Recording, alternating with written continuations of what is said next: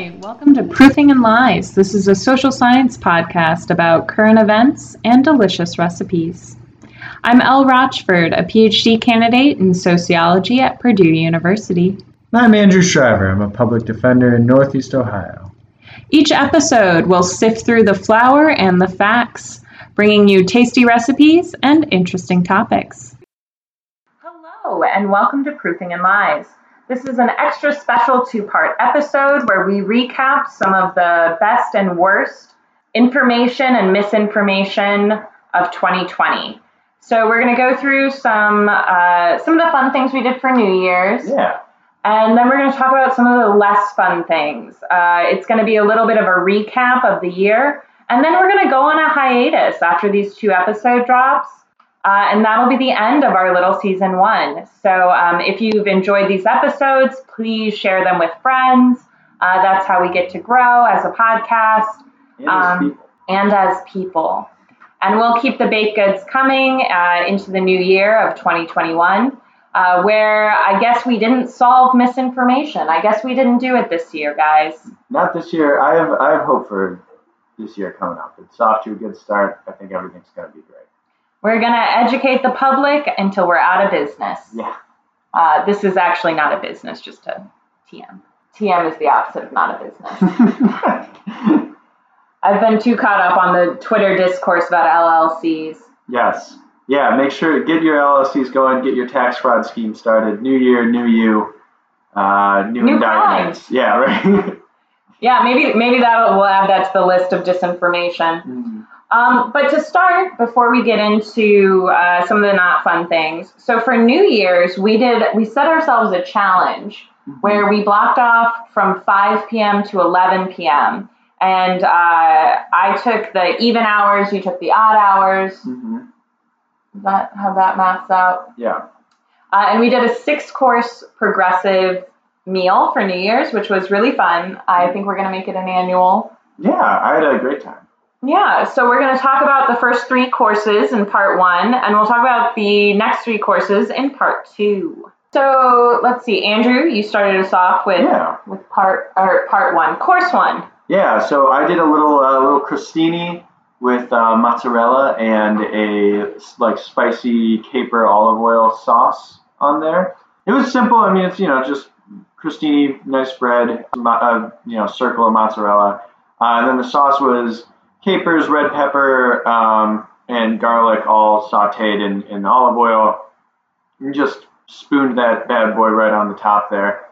Um, served those with a pineapple basil cocktail, which was uh, pineapple juice, uh, fresh basil, club soda, and some vodka. You can make it with gin too, if that's your pleasure. Sorry, what was the herb? The herbal Basil. element? Basil. Like like you would make the pesto out of? Yes. Yeah. Is what? Basil. I'll die on this hill. I this is not something I knew about Andrew before this very minute, and it's something off off air. I think we're going to investigate further. Mm. It was delicious. Pineapple and basil uh, is a great combination, which I'd never had before, but it was really light and refreshing. It was a good way to start off the meal, Mm-hmm. and the crostinis were super tasty. Um, I I did not eat capers uh, regularly, or I can't really recall ever eating them before uh, Andrew came into my life. So Capers are good. capers are good. So put them in sauces, put them in stuff. Um, Yeah, and then I had course two, and you can find all of these. Uh, it's our highlighted or featured story on our Instagram at Proofing and Lies.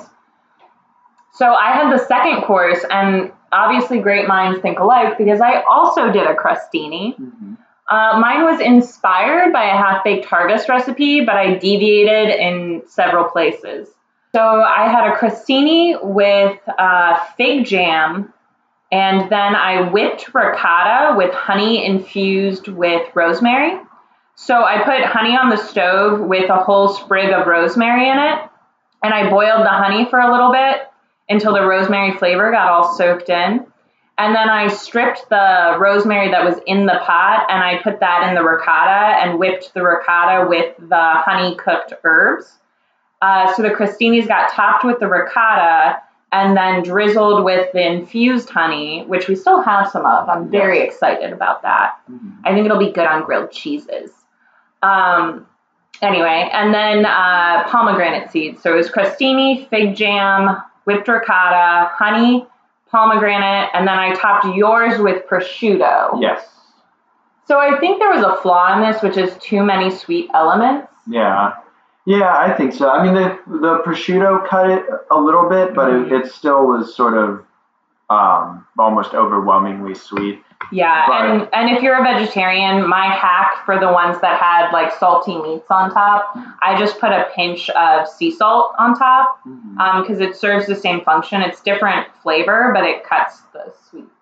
Yeah, I mean, it would, I think it would have been good with just one sweet thing. Like I think if it had just been the ricotta with the honey, I think that would have been really good. I think the fig jam was maybe too much.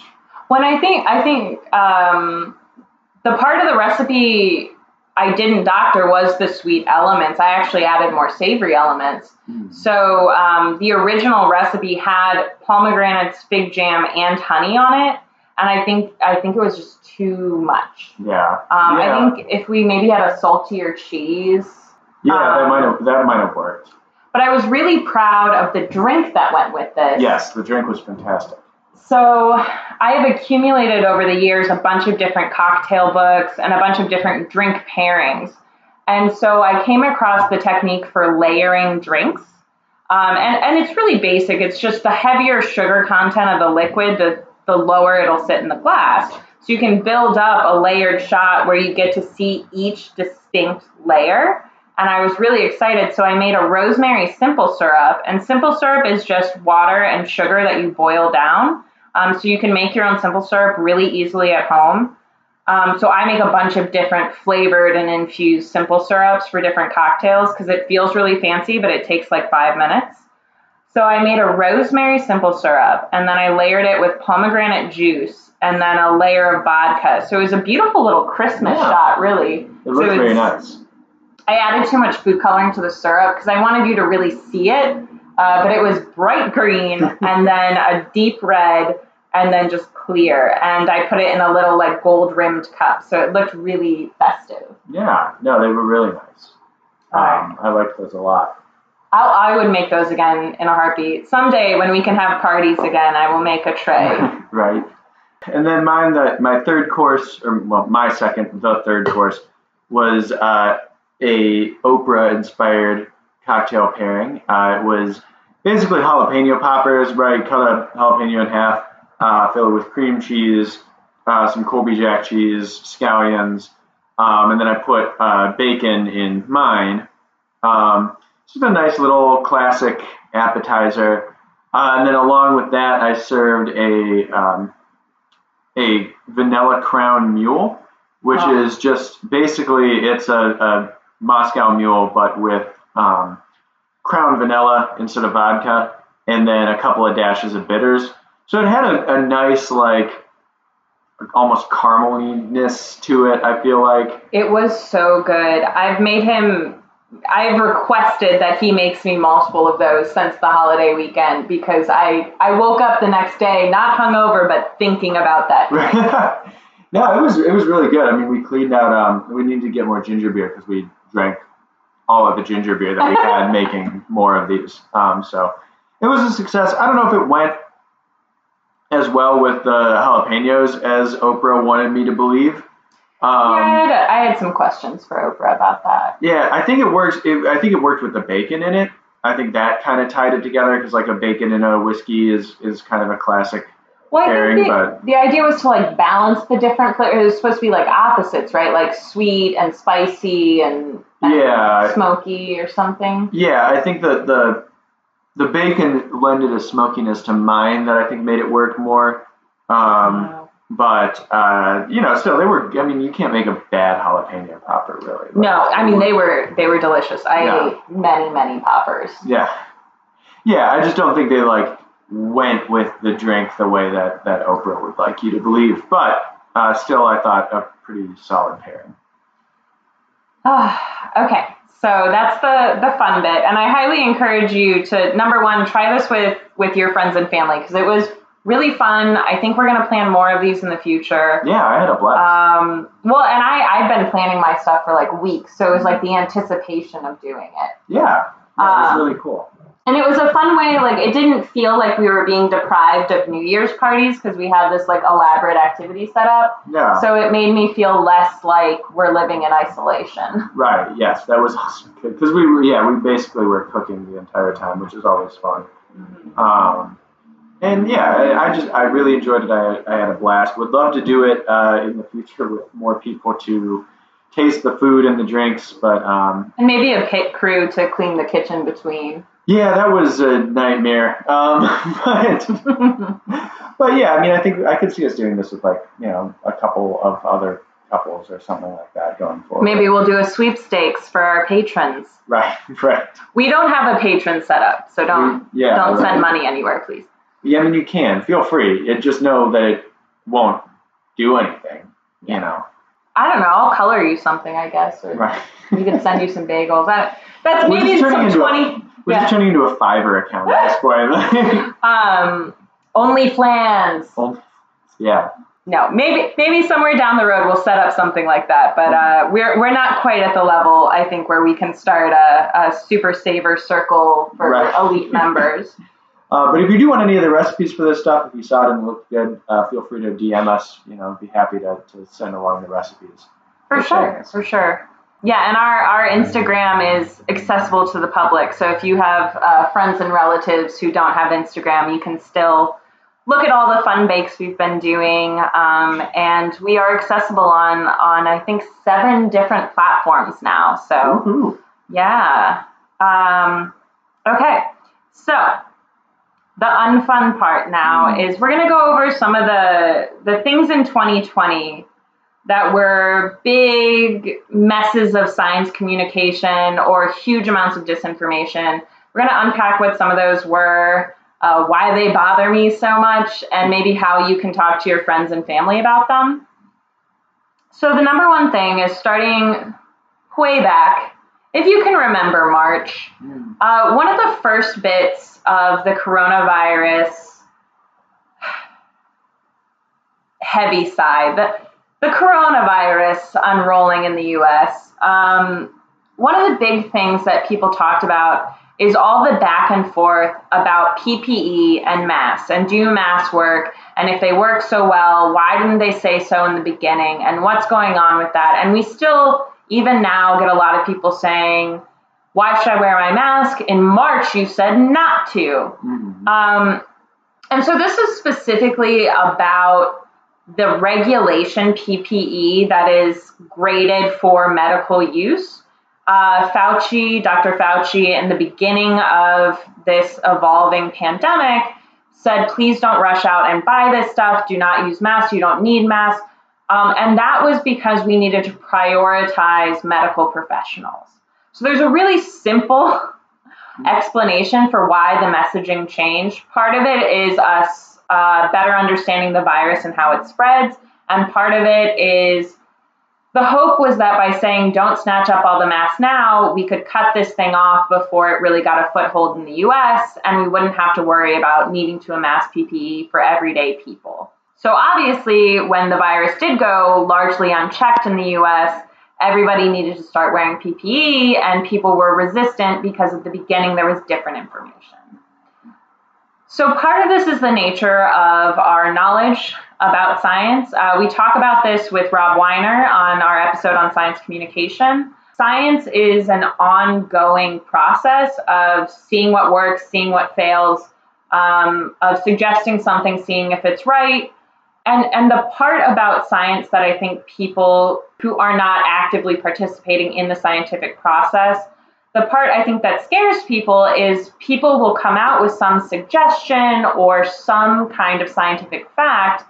And then part of science is going back and checking that and rechecking that and checking it under different circumstances to see where it's weak. And so, a good sign of a healthy scientific society is retracting things because we learned more. Um, so it's not a sign of bad science that things change and develop over time. It's not a sign that Dr. Fauci doesn't know what he's talking about. Dr. Fauci is uh, working with an ongoing dialogue, so he can't give you an exact transcript because the conversation is still happening. That makes sense. Yeah. I mean, I, I, I will say, I mean, this is one of the things I do have a lot of criticism on as far as the early rollout.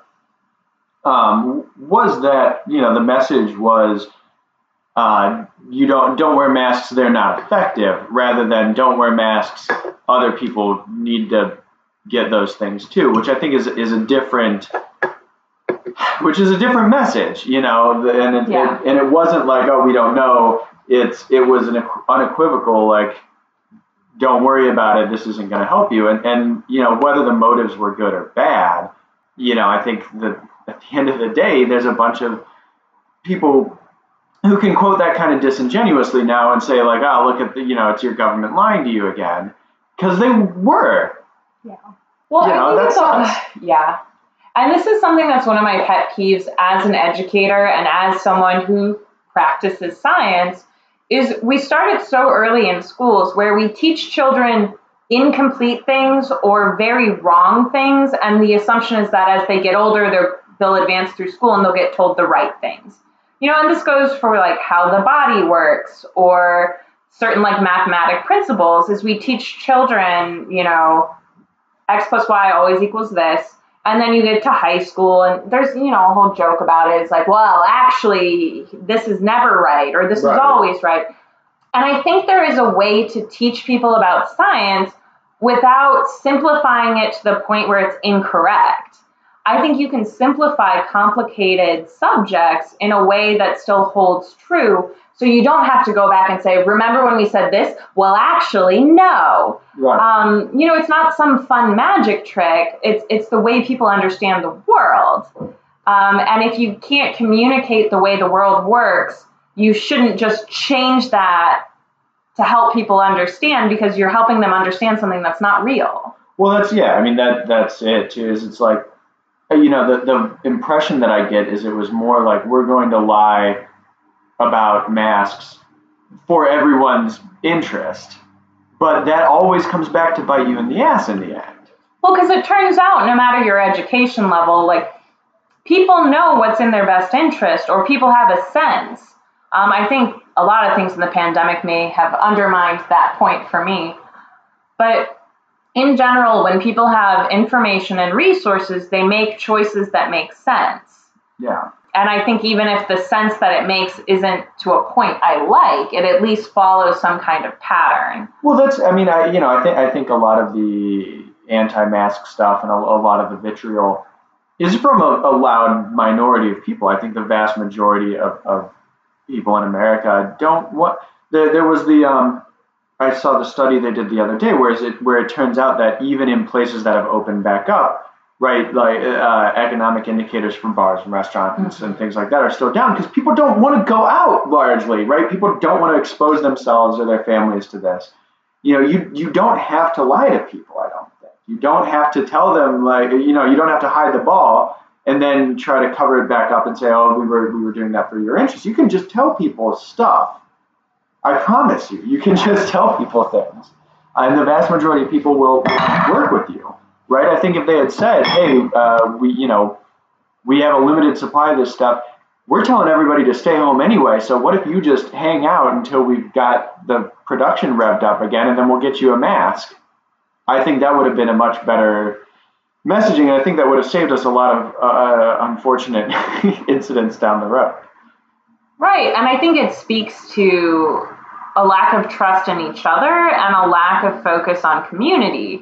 Because so much of this so much of this reopening and throw out all the all the precautions comes from well i as an individual am very healthy and fine or i am a small business owner.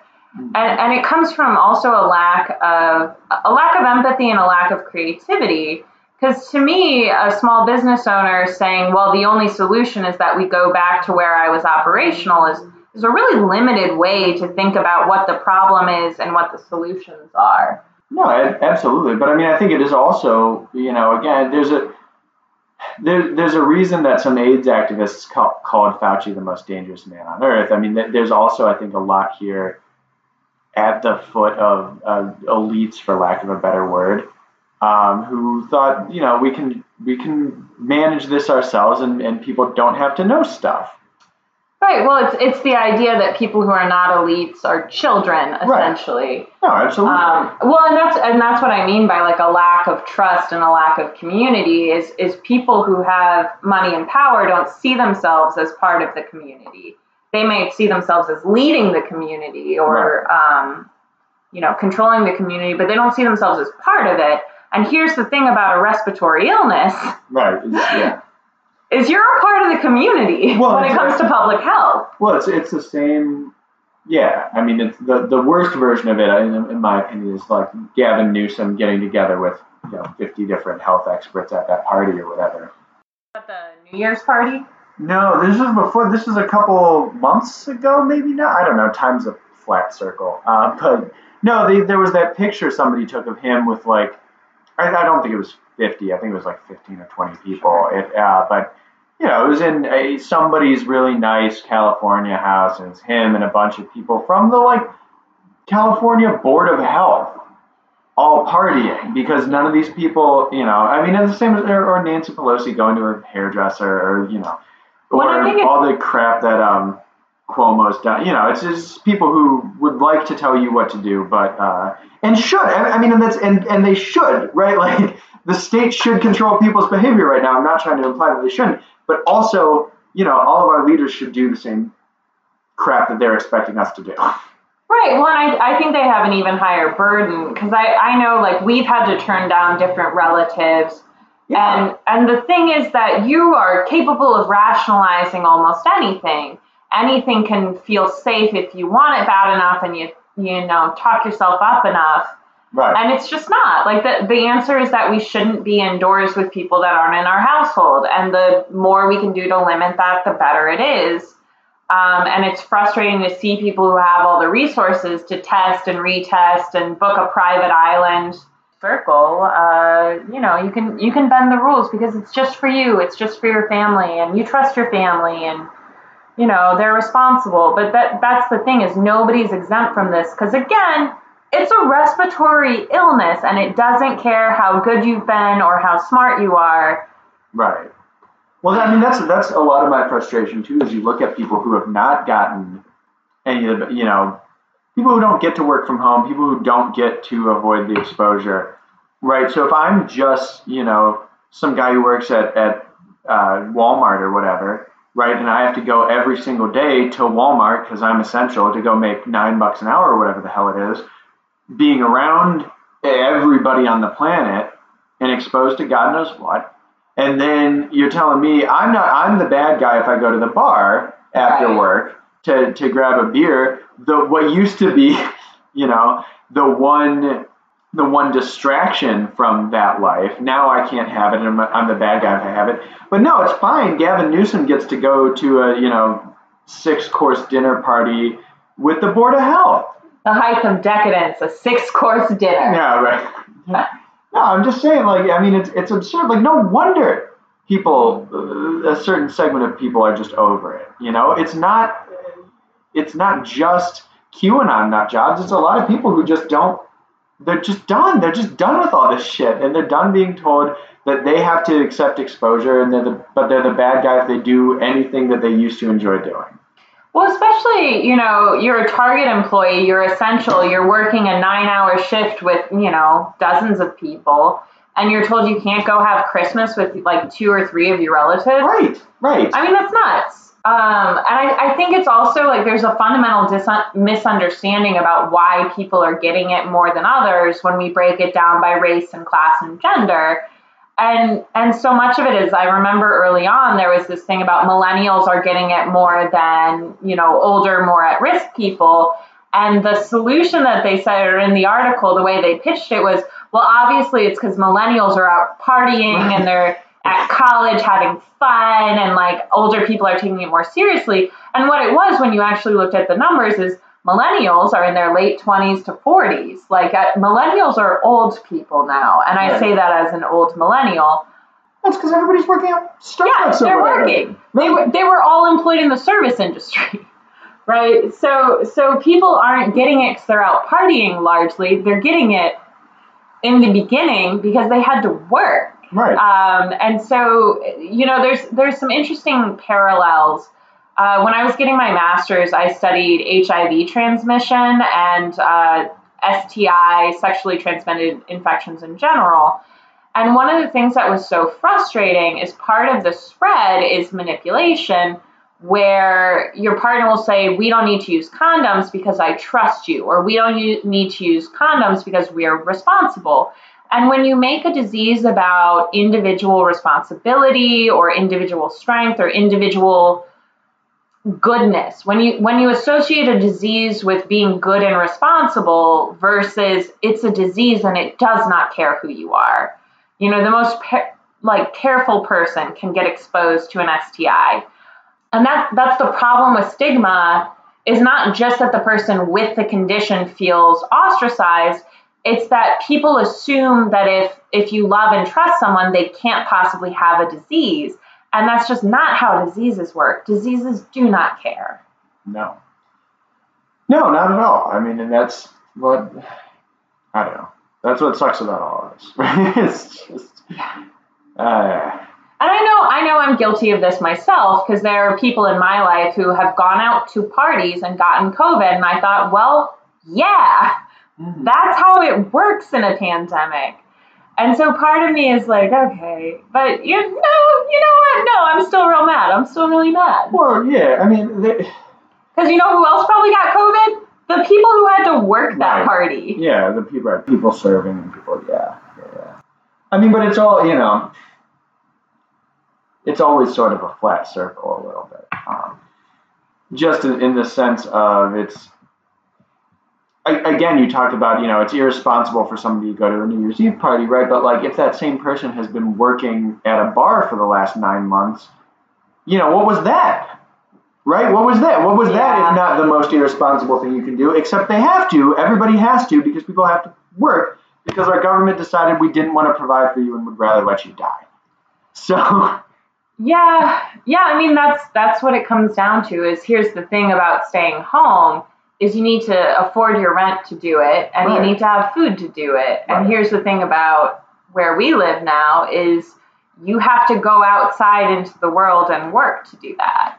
Right. I mean, you you and I have been relatively blessed in that we've had a, a the ability largely to um, stay home or stay isolated or just, you know stay away from people as much as possible while working and, and while earning a living. Uh, but yeah, not everybody has that luxury. And then, you know, again, I, I don't have it in me really to say to, you know, somebody who, like you said, has been working at Target this whole time, you know, I don't have it in me to blame them for yeah. going to Christmas. You no. know, like I just don't. I don't have it. I reserve. I reserve your hatred for Mitch McConnell, everyone. That's what you should be doing. We can just focus it enough. If we can all focus our rage, exactly right. Give me my goddamn check, Mitch so okay, so that was the first thing. Yeah. The PPE okay. was the first thing yeah. I wanted to talk about. So let's move on to the second thing I want to talk about, which is also going to make me very angry and ranty. Mm. Which is that 99% of people survive COVID. Sure. And that's been something trotted out since the beginning, yeah. which ignores the fact that death rates change. Uh, it ignores the ICU capacity. It ignores regional differences. It ignores racial differences, class differences. Okay, well, whatever. That's, I mean, and that's still 3.3 million people in the United States alone. Right, because here's the thing about 99%, that's one out of every hundred. Right. So if you were to tell me that one out of every hundred Americans was going to die, you would think that would be a national emergency right? Like, so even if you take it at its face value, which you shouldn't, mm-hmm. even if you did, that's horrific. Yes. Um, sorry, I'm doing, I'm doing some, I'm doing, I'm doing some quick math on my phone here. Uh, one percent of people dying from COVID, say over the course of even two years, is four and a half thousand people every day. That's two 9/11s a day. If, if in fact it is one percent of the population dies of COVID. Um, and the worst. And that's not even true. right. Not even a true number. Right. So here, like, and this is like you have to start with people who have really hooked in to misinformation. You have to start with what they believe to be true, and then you have to talk through that and how they come to those numbers and why they trust those numbers and not other numbers. Um, but even believing the 99%, that is one out of every hundred person on this planet, and that's insane. And just trying to wrap your head around the scale of that is insane. Um, well, and if I may, real quick, I mean, it ignores the idea of, you know, death's not the only thing that can happen to you from COVID, right? There was a guy named Eduardo Rodriguez. He pitches for the Boston Red Sox. He's uh, in his, I think, mid late 20s. He's a professional athlete. Uh, he throws about 100 miles an hour. He's, you know, a pretty in shape guy. He did not play baseball at all this year because he got COVID early and developed a heart condition that he might never play professional baseball ever again. You know, Myles Garrett, he's a defensive lineman for the Browns. Uh, he's about 6'6, 240, like just this monster of a human being, in better shape than I have ever been in or will ever be. And, you know, listeners, better shape than probably most of you would ever be in. You know, uh, just the the you know, what's the Twitter joke? This is peak male physical form or whatever. Oh my god. Uh, but like absolutely, like a, a monster of a guy uh, who got COVID. All you know, felt, said he felt like he was going to die, and is still almost a what a month and a half, six weeks or so later, is still not 100%. He's playing football again, but like he's not who he used to be. He's worried he's never going to be the the guy he used to be again. Other stuff can happen to you. Right. Well, and it's also not so a lot of the other rhetoric is like, well, it only affects people with pre existing conditions or the elderly. And I have news for you that is like 80% of all Americans. Right. Most of us have at least one chronic condition. And people over what it, what is the number? They they've changed it every once in a while. At first it was like 60 are at high risk, then 70, then 80 whatever. Sorry, we've all seen Gracie and Frankie. There's a lot of life that happens after 70. Wait, old people are still people, you assholes. right, no, like I, I know you tried very hard to hesitate, but like that's fair. Like yeah. here's the thing is like two or three good years is still two or three good years. You can't just put people out on the ice floe. That's bad. And it's kind of wild that I'm like, on Facebook yelling at people I went to high school with that like you should maybe care that people with cancer treatment are compromised. Right. Christ, imagine fighting for the last bits of your life and then having to deal with these assholes. But remember, uh, remember the uh, you know take if I can take you back to 2010. Um, remember how all of these people were the same sorry, ones? I'm, sorry, I'm imagining studded belts, right? Lip gloss. Mm go. Okay. Uh, remember, remember when they first passed Obamacare? These were all the same people uh, talking about how you know the government was going to institute death panels. Right, Barack Obama was going to kill your grandma because they were going to ration health care uh, and not provide it to the elderly. Remember that? These are the same people. These are the same people now who are just like, no, it's actually fine that grandma dies because I need to. I need the I need I need the I need the service class to wait on me in a way that I'm used to. So it's actually okay that your grandmother is going to die. Right, because I mean that's what it is. That's where this messaging is coming from. It's unfortunate, as always, that it's being repeated by its very victims, but it is, uh, you know, at the risk of becoming the guy from from Monty Python. It is about class. It is about, you know, these. This is only, you know, it was it was death panels and all that that crap when it uh, didn't inconvenience them to use that rhetoric. But now that they might not be able to get a haircut or whatever, uh, now that they can't make you work for them, now, uh, sorry, we got to kill your grandmother to open the bars. But also, you know, in a funny way, reminds me of uh, when the alt right was going mainstream. One of the first articles was like, "Oh, like the new Republican is is a dapper fascist." Was like right. one of the headlines, and it was about yeah. how like all of these uber cons- this is like way back when. I'm dating myself. But i remember that. So maybe that's part of it is they're like oh no if our, if our fades grow out they're going to know we're nazis. Well i mean it's it's interesting um, i don't know. It, everything's so weird. It's interesting what's happening with josh hawley trying to be you know populist about the $2000 checks now um, Right. I mean, I, th- I think there's a segment of the Republican Party that's waking up to the idea that, you know, mass murdering their constituents may not be good politics necessarily. Um, but even then, I mean, you know, even then, everything's gerrymandered to hell, and nothing's ever going to get done. We we we live in hell, and uh, these people are going to be around. I mean, and these people are going to be around for the next crisis too. You know, whether it's another pandemic, whether it's a hurricane or a tornado or whatever. Remember, these are the same people are going to be around. I think this is our spiciest and bleakest episode yet. Um, but I, I feel like it is a good representation of what's been going on in 2020 and also like how as a scientist and a lawyer we are looking at this year and very concerned well I, I mean i think there's hope and i'll tell you why. And we can Okay. we can um, you can dunk on me on twitter with this clip forever as, as we defend, descend into fascism. But the, the, the reason i think there's hope is, is what this whole experience has done. I mean remember a lot of this rhetoric i think is coming from a, a small minority you know uh, most people are in favor of masks. Most people are in favor of distancing. Most people don't want to go out. Most people recognize the risks that this virus to them. Most people recognize you know, the need for stimulus that the government has certainly not provided to its constituents. And, and in so doing, recognize the responsibility that the state has to care for its citizens in a time of crisis. And I think the universality of the virus and again, feel free to just absolutely dunk on me here, but I think the universality of the virus has opened the eyes of a lot of people who were previously so comfortable that no social crisis could impact them, and has opened their eyes to the necessity of, you know, government providing social goods and government providing support in, in times of emergency as just a thing that we should be doing and, and, and, a sense of outrage that we're not doing it, right? I mean, the, the $2,000 stimulus is one of the most popular things that's ever been proposed in Congress in our lifetimes.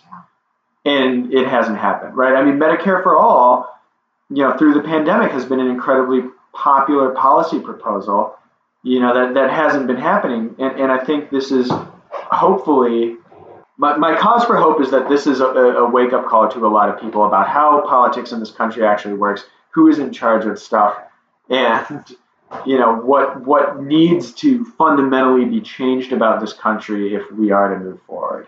And then the question is, does anybody have the muscle to do it? I don't know, but I'm I'm more hopeful about how people are thinking than I was uh, honestly before this, as, as weird as that is to say.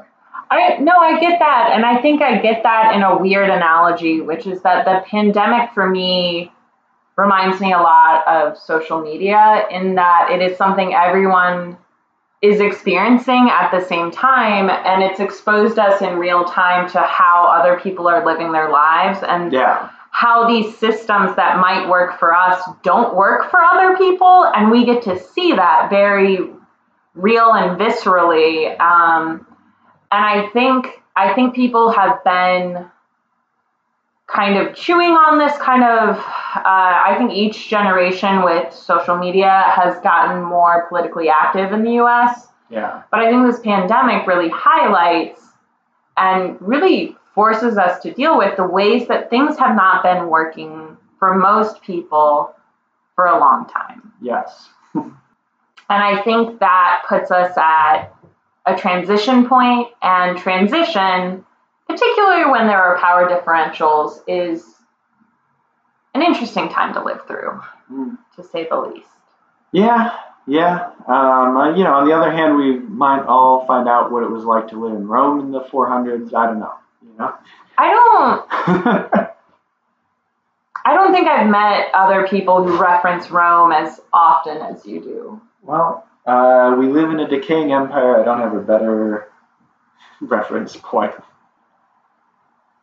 But importantly, I learned to layer drinks this Yes. year. Hey, yeah. We all we all learned some skills, maybe. And if you didn't, that's fine. Who cares? We have a lot more to talk about. I'm increasingly concerned this is going to be a three part episode because we're on like bullet point two of my list. Well, we can skip some or go back to some. I don't know. You don't want to rehash all of 2020 with me? We can, you know, it's up to you. Fair enough. I do want to end on some bright spots. So, part of the reason that we started this podcast is we believe in science communication, we believe in legal education. Mm. We think that science is not being relayed to us as well as it could be. And Yeah. hey, what if it were easier to understand really complicated topics? Yeah. And also, when you're understanding those incredibly dark and complicated topics, what if you had a brownie? yeah, yeah. No, that's um, that's pretty much the whole the whole deal. Uh, so we're going to be back next week with a part two, potentially a part three. We'll see. Yeah, I'm, d- I'm down for a part three. I don't mean to say that I'm not. But we're gonna we're gonna end this uh, in just a little bit. Um, I do want to say our podcast appreciates all of the listeners we've had, all the feedback we've gotten. Uh, we're gonna end this two to three part series, and that'll be our first season. And then we're gonna come back in about a month with some new interviews, some new guests. We have some really exciting stuff coming down. Yeah, I'm looking forward to it. I'm I'm geeking out a little bit. I forget that if you're not a big nerd, that people who write books are not like your celebrities. But every time I talk to someone that has written like an article I admire, I act like I have just met like Brad Pitt, which is not a topical reference. Yeah, well, it's close enough. I feel people get it. Timothy Chalet, is he popular? Timothy Chalet. That's not his name. What's his name? Chalamet, I think. I don't know. I'm not. I've never been cool. so- Harry Styles. He is an easy name. So I act like I've just met Harry Styles. Sure. No, but seriously, thank you all for listening. We appreciate it very much. Uh, stay safe, stay, stay healthy as best you can.